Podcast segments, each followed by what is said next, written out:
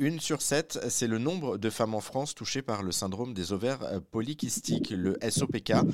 Plus de deux virgule cinq millions de Françaises seraient touchées par cette maladie encore trop méconnue en France. Bonjour Déborah Schumann-Antonio. Bonjour. Vous êtes psychopraticienne à l'hôpital américain de Neuilly. Avec vous, on va donc parler de cette maladie, le, le S O P K, une maladie hormonale la plus courante hein, chez la femme de quinze à quarante-huit ans, puisqu'elle touche entre quatorze et vingt et un pour cent des Françaises, si je ne me trompe pas, et qu'elle constitue la première cause exact. d'infertilité dans le monde. Est-ce que vous pouvez nous présenter un peu cette maladie? C'est une maladie hormonale qui est pratiquement la plus fréquente chez les femmes et elle est malheureusement très méconnue. Alors elle entraîne plusieurs troubles, notamment sur l'ovulation, donc soit avec pas d'ovulation, soit des graves problèmes d'ovulation, ça c'est le premier point. Elle donne de l'hyperandrogénie. Alors qu'est-ce que c'est que l'hyperandrogénie? On a plus de testostérone, donc c'est une, une hormone qui est normalement masculine plus que féminine, donc elle va donner notamment une hyperpilosité. Vous avez des femmes qui ont des poils un peu disgracieux à des endroits aussi assez inattendus sur leur corps. Elle peut donner plus d'acné aussi, donc euh, des symptômes qui sont physiquement visibles et puis des problèmes autour du poids qui sont donc des problématiques, tout ça qui, comme je vous disais, visible. Ça veut dire que pour les femmes, même si on ne sait pas ce que c'est que les ovaires polykystiques, ça crée des troubles divers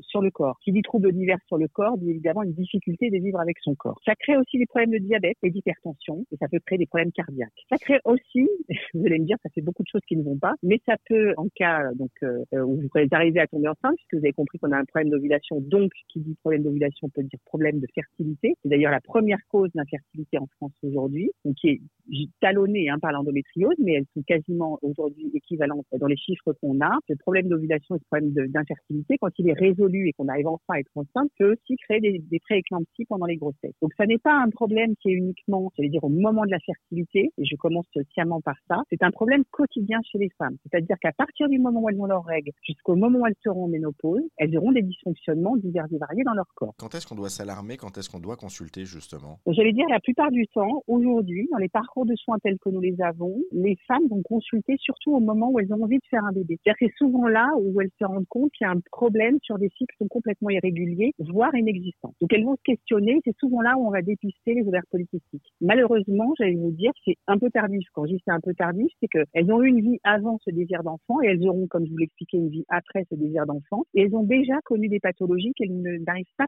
complètement à comprendre. Vous voyez qu'elle n'arrive pas à les comprendre, c'est que c'est compliqué pour une femme de se dire je prends du poids alors que finalement je mange de manière complètement euh, cohérente euh, et régulière, euh, j'ai une pilosité qui n'existe pas chez les autres femmes et je combats cette pilosité. En fait, elles n'ont pas de mots pour définir cette pathologie qui leur crée des dysfonctionnements. Donc c'est vrai que c'est souvent à ce moment-là qu'on va le déterminer, en tout cas qu'on va le trouver au moment du désir d'enfant, mais j'allais dire il faudrait presque dépister dès que les femmes ont leurs règles, dès que les jeunes filles ont leurs règles. C'est-à-dire qu'il y a quand même des indicateurs, c'est-à-dire qu'au moment de l'ovulation, il y a des douleurs qui sont quand même assez symptomatique.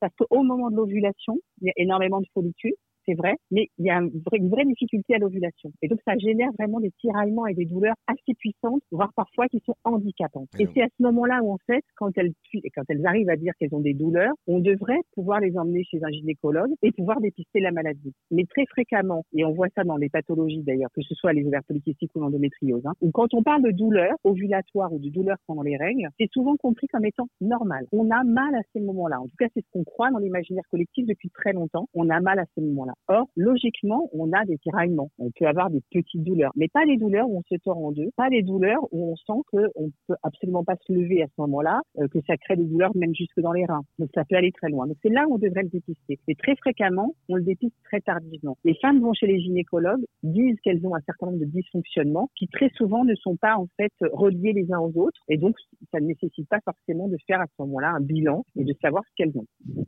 c'est un peu tardif comme dépistage, pour pas dire même très tardif. Merci beaucoup Déborah Schumann-Antonio pour ces explications. Notez que la société Solence a lancé une campagne de prévention intitulée Omise, raconter et exposer le S O P K.